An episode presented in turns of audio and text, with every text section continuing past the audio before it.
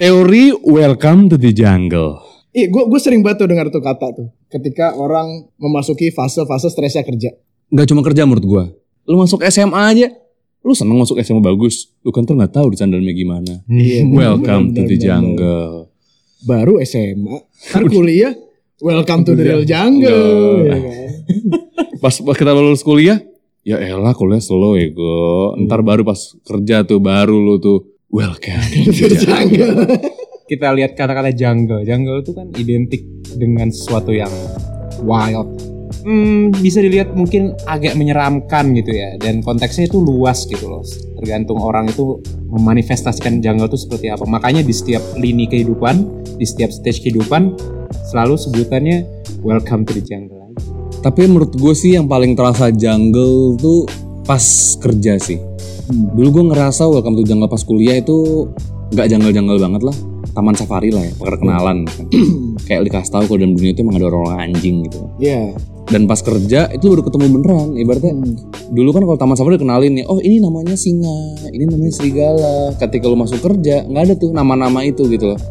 Lu kira dia anjing lucu, eh Eh, ternyata ternyata. jing. Anjing, anjing aja. Iya kan, nggak nggak tahu gitu kita orang-orang kayak apa. Makanya menurut gue sih kerja itu baru sih menurut gue dari jungle karena perpolitikannya tuh ya lumayan lah ya. Karena kalau dunia pekerjaan mungkin ya, karena masing-masing punya tanggung jawab gitu kan. Jadi eh, tendensi orang untuk menjatuhkan orang lain demi ib- ibaratnya hidupnya dia sendiri tuh lebih kenceng gitu. Kalau SMA kan, oke, lu cuma peduli sama nilai lu, lu naik kelas, lu bisa belajar sendiri segala macam gitu-gitu. Lu kalau kesalip temennya masih bisa lah memperbaikin kan. Kalau kerja kan rada susah ya. Maksudnya kalau ketika lu lu ngelihat temen lu promote duluan aja tuh pasti lu bete kan. Lu mempertanyakan diri kenapa anjing bukan gue yang promote gitu kan. Jadi lantar ada eh, sikut-sikutan, iri-irian, ngejelek-jelekin kerjaan orang lain gitu kan. Yang dampaknya mungkin bisa lebih severe ya, maksudnya dibandingkan SMA gitu. Ketika lu kerja, kalau lu demot segala macam bete, worst case-nya lu bisa cabut, jadi nggak promote, nggak nggak ibaratnya gaji lu nggak berkembang, Iya atau simple nggak perform lah ya. nggak perform gitu kan. Iya emang gitu sih karena menurut gue ya nggak usah ngomongin promosi deh. Di kerja ngelamatin diri sendiri nggak sih pas Iya, semuanya. Bener. Benar-benar. benar. Dan kita tuh banyak lininya, kita kacung-kacung kan paling bawah.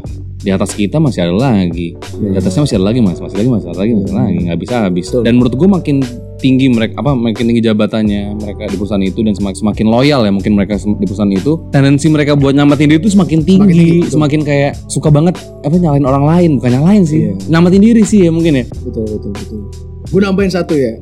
Kalau di kerja tuh udah masuk penilaian subjektif bos lu gak suka sama lu lu bisa aja nggak promote gitu kan sesimpel kayak gitu kan Setuju banget. Bener. Ya dan penilaiannya pun juga nggak per semester. Kalau misalnya lu sekolah kan, ya lu di enam bulan dievaluasi. Bulan dep apa, habis itu semester depannya lu bisa memulai lagi lah. Ah, gue bisa naikin nilai gue deh. Gitu. Tapi kalau kerja nggak bisa. Lu sekali ibaratnya nggak disukain sama bos lu, iya ya seumur hidup sampai bos lu ganti. benar benar benar. dan gue juga sekarang baru kerasa juga ya yang namanya tuh office politics dan akhirnya harus ketarik ke namanya office politics yang menurut gue sangat tidak nyaman lagi ya. Tapi ya itu menurut gue jungle baru yang gue rasain sih. Dan bener-bener kata Elang jungle-nya di dunia kerja tuh berasa banget sih. Kayak lu mau nggak mau harus survive gitu gak sih? Benar. Kayak lu mau nggak mau tuh harus ngikutin politiknya. The stakes are so high iya parah parah. in office life. Kalau misal dari lu berdua nih ya, apa sih momen yang paling lu inget deh pas kerja? Boleh baik, boleh buruk. Atau dari baik dulu deh. Baik lu apa? Momen terindah lu selama kerja? ini bukan kayak momen terbaik atau gimana ya tapi gue ngerasa uh, satisfaction itu ketika gue involved ke dalam satu grup yang kita highly motivated dan apa ya punya satu problem dan tujuan yang sama dan gue merasa gue berkontribusi untuk solve the problem gitu loh dan itu itu itu itu, itu kalau gue sih yang paling satisfying buat gue di dunia kerja ya despite banyak masalah yang ada di dunia kerja yang ada sih karena maksudnya kalau di dunia dunia kerja tuh self achievement tuh pengaruh banget sih Hmm, maksudnya yang sih. yang bikin lu keep going tuh ya Hmm. motivasi dari diri sendiri gitu kan. Kalau lu apa Far? Yang paling berkesan deh buat lu? mungkin sampai sekarang kali ya kalau gue ya gue tuh sampai titik ini sangat bangga sama diri gue karena gue terjun di dunia pekerjaan yang sam- sampai saat ini gue nggak pernah kepikiran akan terjun di situ. Gue kan kuliah kan ibaratnya IPA kimia gitu-gitu kan. Gue terjun di dunia pekerjaan yang benar-benar 180 derajat dari situ yaitu marketing. Apa ya? Gue merasa bangga karena sesimpel gue bisa uh, perform di bidang yang sel- selama ini gue pikir gue nggak bakal masuk ke sana. Uh, mungkin kalau Dwiki tadi ter- terlihat ya. Maksudnya uh, dia make impact membuat perubahan kontribusi segala macam tapi kalau gue tuh sesimpel uh, ternyata gue kayaknya bisa menemukan passion gue di sini kalau gue di- kalau kalau gue lebih ke situ Tapi lu menyukai pekerjaan lu sekarang? so far masih suka sih gue so far masih- ya pasti ada lah maksudnya di Nggak sukanya. di- nggak sukanya pasti ada gitu kan Mungkin kalau misalnya gua yang males ya, mungkin yang gue bikin males sekarang itu adalah punya atasan yang micromanaging banget. Hmm. Capek-capekin sih. Dan ini sih mungkin close minded sih. Jadi nggak nggak nggak bisa terbuka sama hal baru. Eh, close mindednya lebih ke bos lu tuh nggak mendengarkan ide-ide lu Hmm? atau lebih ke semacam dik- diktator lah maksudnya kayak lu harus ngelakuin apa yang gua kasih tahu kalau Iya, nggak salah Seperti apa pun itu, seperti itu. kayak gitu Dan udah disu- dan udah berusaha dikasih tahu, cuman nggak bisa. Nggak usah ke gua tapi kayak manajer gitu dia nggak percaya sama timnya dia tuh nggak percaya. Menurut gua dia belum percaya sama timnya sekarang. Gitu. gue lebih kasihan sama ya orang-orang yang udah lebih tua dibanding gue udah nyaman dengan pola kerja dia dan ketemu sama hal yang baru jadi terpaksa harus melakukan hal-hal yang di luar kebiasaan dia iya benar gitu kalau gue kan masih baru jadi kayak udah gue anggap aja udah nih emang proses gue adaptasi dalam kerjaan gitu kalau misalnya kasus kayak Lang gini ya ada nggak sih faktor eh, salary orang buat mencintai pekerjaannya apakah ketika lu digaji lebih besar lu tuh bisa up, lu bisa menerima permintaan aneh-aneh bos lu atau lebih menormalisasi lah hal-hal yang kayak sebenarnya nggak normal nih gitu loh. Betul betul. Jadi mungkin keanehan itu dikompensasi dengan gaji gitu loh, dengan Bisa benefit jadi. dalam bentuk uang lu jadi bisa lebih menerima. menurut gue bisa jadi ya karena kompensasi itu menurut gue uh, at some point bisa meningkatkan level of tolerance lu mungkin kalau kayak di case nya Mm-mm.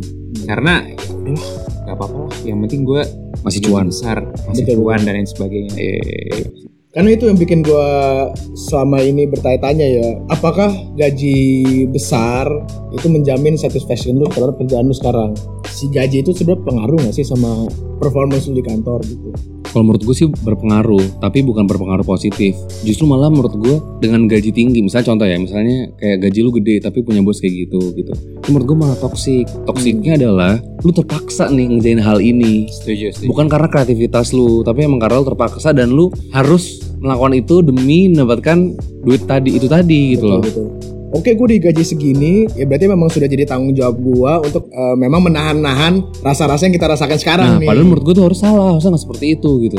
Gini, kayak mereka itu jadi lebih takut ke atas yang kurang baik itu. Dengan alasan dia takut kehilangan pekerjaannya dia. Jadi dia kalau misal ketemu tuh dia nggak berani nih mengeluarkan kayak eh kayak bagusan gini deh pak sebenarnya kayak gini bagusan gini deh bu sebenarnya.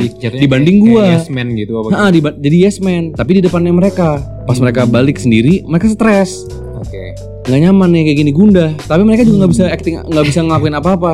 Dibanding sama gue yang kayak ibaratnya masih baru dan gue merasa hidup gue gak dipertaruhkan oleh hal ini gitu loh. Oh. gue bodo amat gitu. Gue lebih santai ketemunya kayak kayak gue salah ya udah gue salah. Santuy. Iya, iya. Tapi dari tadi kita ngomong banyak eh, ngomong decision making, ngambil take risk dan lain sebagainya. Gue nemu satu benang merah sih dari beberapa kata-kata yang cukup berada itu sih, yaitu responsibility atau tanggung jawab nih kan. Nah, menurut gue responsibility ini tuh satu kata yang nggak bisa lepas dari eh, orang dewasa nih. Kita dulu temenan dari SMA masih bocah-bocah, sekarang kita udah orang dewasa nih. Kita punya Iya, responsibility gitu. Nah, sekarang gue pengen tanya nih ke kalian semua nih, how do you deal with responsibility? Apakah itu sesuatu yang bikin excited atau itu bikin lo menciut atau gimana tuh? gue tuh sebenarnya dari dulu tuh pas gue SMA gue mikir kayak kapan gue kerja bisa nyari duit sendiri gitu loh. Maksud gue nyari duit tuh susah susah banget net dan gue mulai menghargai uang tuh ketika kerja. Walaupun ekspektasi gue terhadap pekerjaan itu sebenarnya berbeda gitu loh. Oke. tapi kalau sama responsibility itu sendiri gue suka banget. Yang sekarang lagi gue kulik adalah bagaimana mencari uang gitu loh Hmm. tapi gue suka sama responsibility karena gue merasa gue bisa bertanggung sama diri gue sendiri dan gue jadi bisa tahu apa yang gue mau apa yang gue nggak mau apa yang Yes. gue suka apa yang enggak apa yang gue worth it, apa enggak gitu loh Hmm. kalau dulu kan kita ngikutin orang aja ngikutin tren Ujung-ujungnya tuh kita bakal balik lagi nyari ke nyari uang dengan simplest way. kan ujungnya pasti nyari yang cara cara yang paling gampang. Paling kan? gampang, iya. Apa jangan-jangan karena kita baru-baru masuk kerja ini cuma kaget doang. Oh ternyata dunia kerja tuh bukan bukan sekedar kita perform, kita kerja sesuai job desk segala macam terus kelar. Ternyata ada semacam politiknya nih, Iya. gitu kan. Iya, iya. Jangan-jangan orang-orang yang memang lebih sukses di kantor-kantor kita masing-masing, mungkin emang mereka udah udah tahu caranya. Yang paling gampang buat nyari cuan di kantor itu. Dengan cara apa? Misalkan, ah gue gue percuma lah membawa idealisme gue ke kantor ini kalau ujung-ujungnya bakal gue bakal manggut-manggut aja. Jadi gue manggut-manggut aja udah. Yang penting gue dapet duit. Dari awal dari awal. aja ya. Daripada gue sakit hati Daripada sakit ya. hati. Bener sih.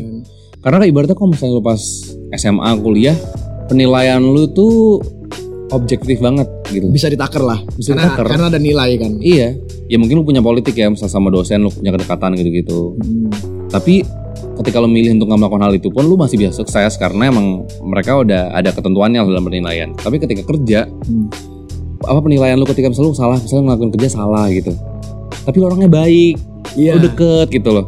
Jadi ada faktor X ya. Nah iya mungkin kesalahan itu tuh bisa dilupain karena kan selama lu bekerja nggak cuma salah doang, ada benernya juga gitu loh. Dan dia mungkin jadi lebih inget sama yang bener-bener doang. Betul betul. Ketika lu baik sama dia gitu loh. Dan menurut gue tuh juga nggak salah. betul betul jadi salah satu fase pendewasaan sih lu bisa Setuju, baca setuju. situasi gitu kan lu harus ber lu bisa behave di mana pun dan seperti apa pun kondisi lu saat itu. Kalau kondisi kantor lu emang politisme banget ya lu mau nggak mau kan harus ke sana gitu. Suka nggak suka kan? Setuju, setuju. ketika lu bisa ngejalanin ya lu dewasa. Ya tuh sesimpel pernah gak sih lu bener dibanding bos lu? pernah pernah Pasti pernah banget, pernah kan? banget pernah banget. Coba misalnya lu di SMA atau kuliah, lu bener nih bilang, Pak ini yang bener gini-gini nih Pak, lu akan diapresiasi. Iya. Langsung, oh iya bener nih, makasih ya, Iya, ini bener, gini, bener, Lu akan dilihat, oh ini pinter nih anak gitu. Hmm. Tapi ketika lu di dunia kerja, lu menggurui atasan lu, atau lu ngasih tahu dengan cara yang salah, dengan cara menggurui, itu mau sebener apa pun lu, lu akan X gitu. akan X betul iya Iya kan? iya. Jadi emang menurut gue yang beda aja kerja sama pas dulu kita masih zaman belajar. ketika lo masuk kerja sesuai ekspektasi lu nggak sih sebenarnya? Maksudnya apakah lu expect akan secapek ini kerja gitu loh? Akan se anjing gua kok gue kerja gini amat? gitu.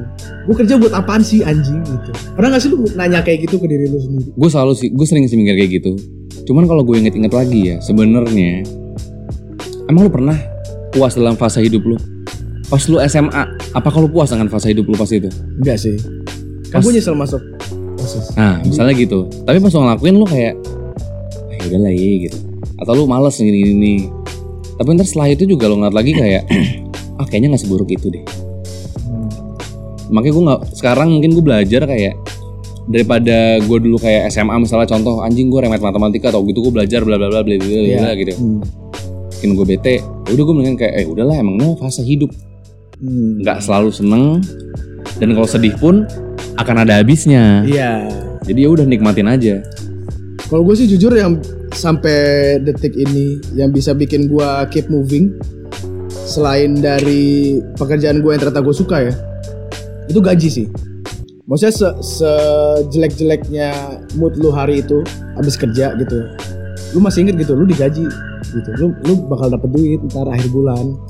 sabar aja Sabar aja gitu karena ya gak muna sih emang duit tuh emang motivasi utama sih buat kerja. benar benar benar benar. Iya sih, lu mau cinta- secinta apa pun pekerjaan lu, tapi nggak mem- nggak nggak make money of, out of it, tetap aja pasti lama-lama demot juga setuju setuju setuju ujung-ujungnya.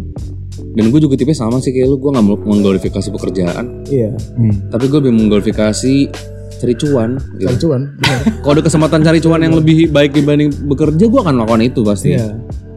Lebih ke ah fuck lah idealisme lah anjing gitu kan. Iya, Kayak, udahlah. Yang penting gue cuan bodo amat kayak gitu Iya, anjing. udah.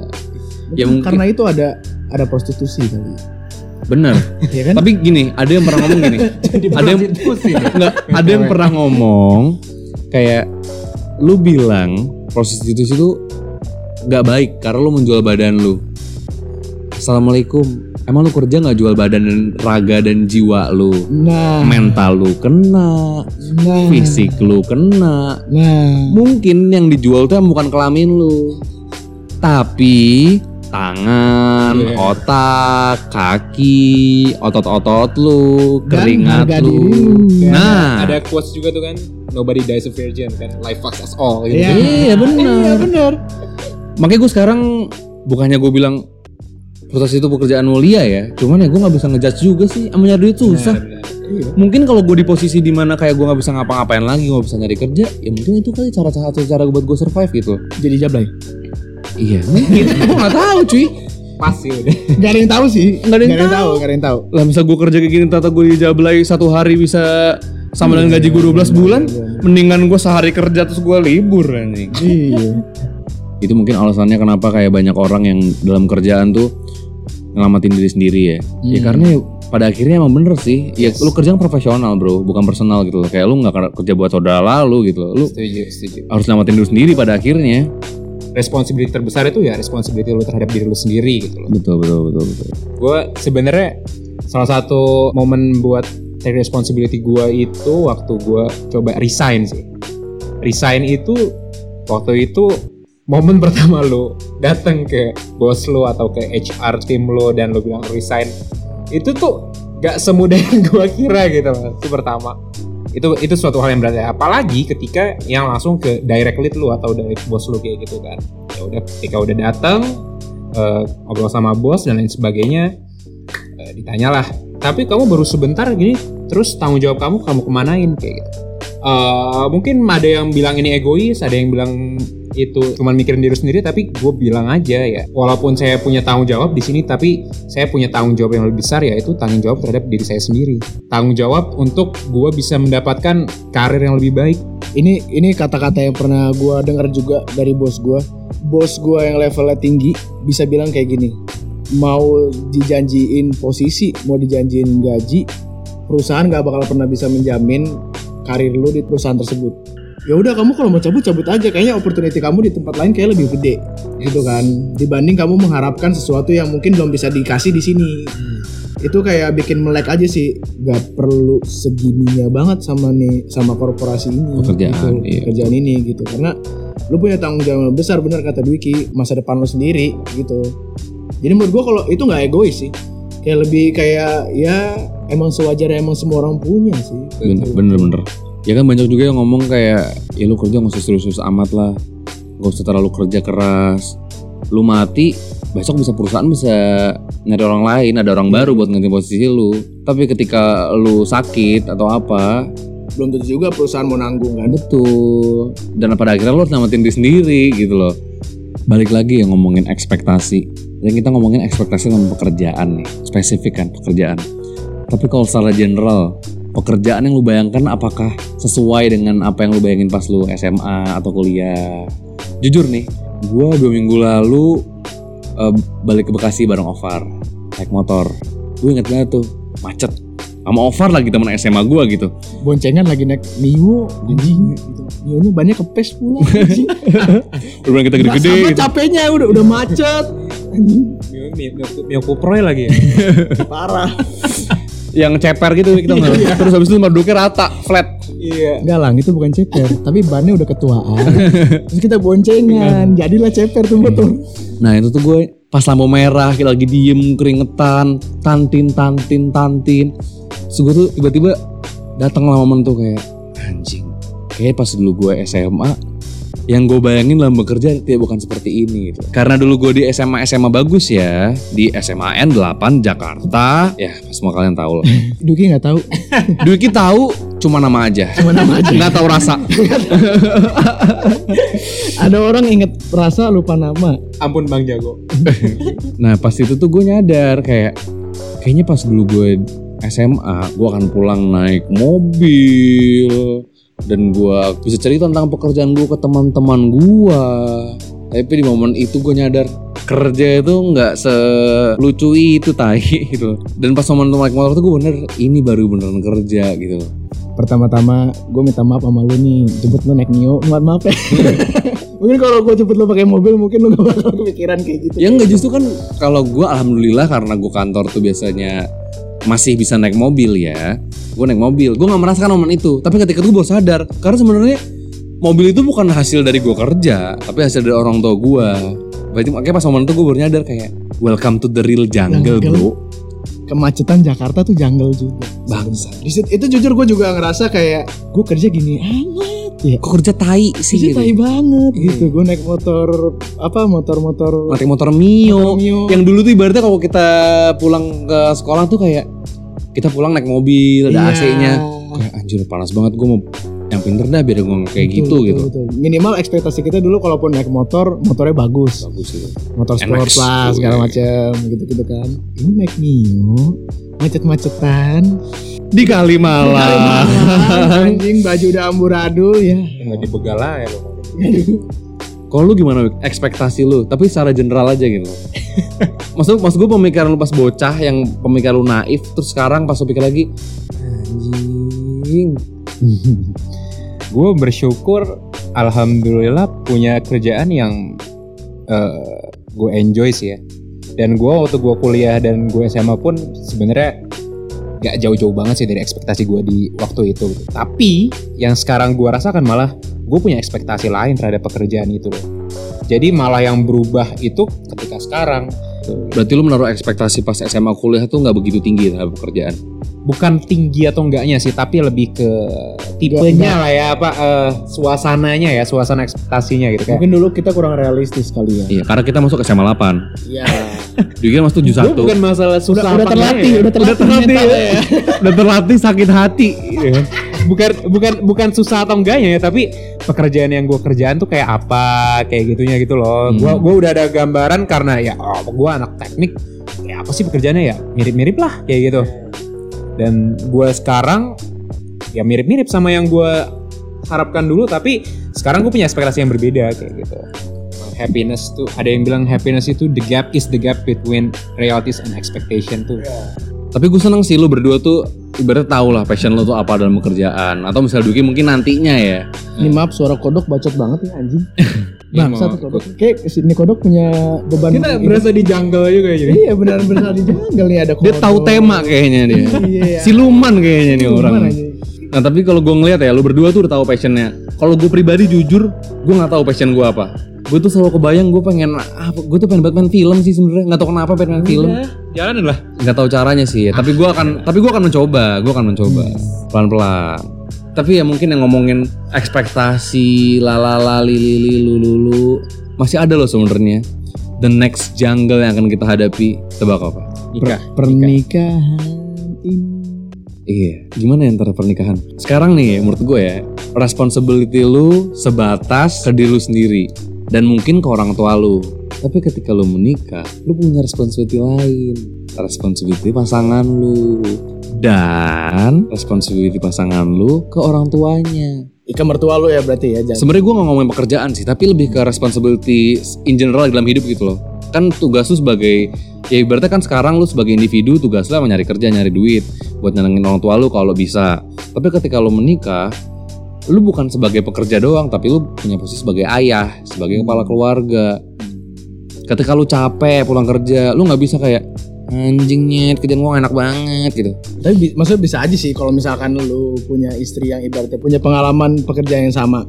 Enggak maksud gue, maksud gue, maksud gue bisa bisa bisa cerita. Tapi kan lu harus tahu ceri momennya gitu. Maksudnya ketika Iya, iya. ketika istri lu, lu bete juga, lu nggak mungkin kan datang dengan berkeluh kesah kayak anjing gue bete banget ya. Padahal gue lu beneran lagi bete banget, lagi puncak-puncaknya nih, Iya iya. lagi bumpy roads banget. Tapi lu nggak bisa cerita itu karena lu sebagai kepala keluarga lu harus kayak dengerin, oh, iya kenapa sayang gitu. loh. Dan lu nggak bisa ninggalin dia. Even though dia nggak kerja pun, misalnya dia sebagai istri rumah tangga pun, kayak lu nggak bisa datang-datang lu kayak capek gitu loh. Ketika dia di rumah udah beresin rumah, dia nyuci ini ini ngurusin anak kan nggak bisa ya.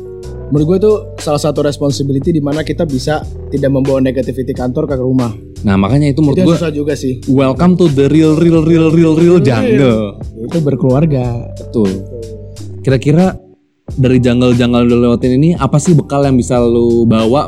menurut gua bener banget yang Elang bilang itu tuh semua cuma fase aja ibaratnya ya kayak air ngalir aja gitu loh pasti akan lewat kok dan gua kalau misalkan sekarang melihat atau sedang mengalami hal-hal yang gua rasa anjirnya susah banget nih kayak gini kok gini banget kerjaan gua kok gini banget bosku dan sebagainya ya gua em, gua tarik nafas panjang step back gue bisa mikirin itu mungkin besok atau malamnya bahkan yang menurut gua membantu banget itu lu tidur sih membuat lu keesokan harinya bisa berpikir lebih jernih gitu dan dan dan itu menyadari buat lu menyadari bahwa itu tuh cuman fase aja kayak Elang bilang Betul sih, setuju banget sih.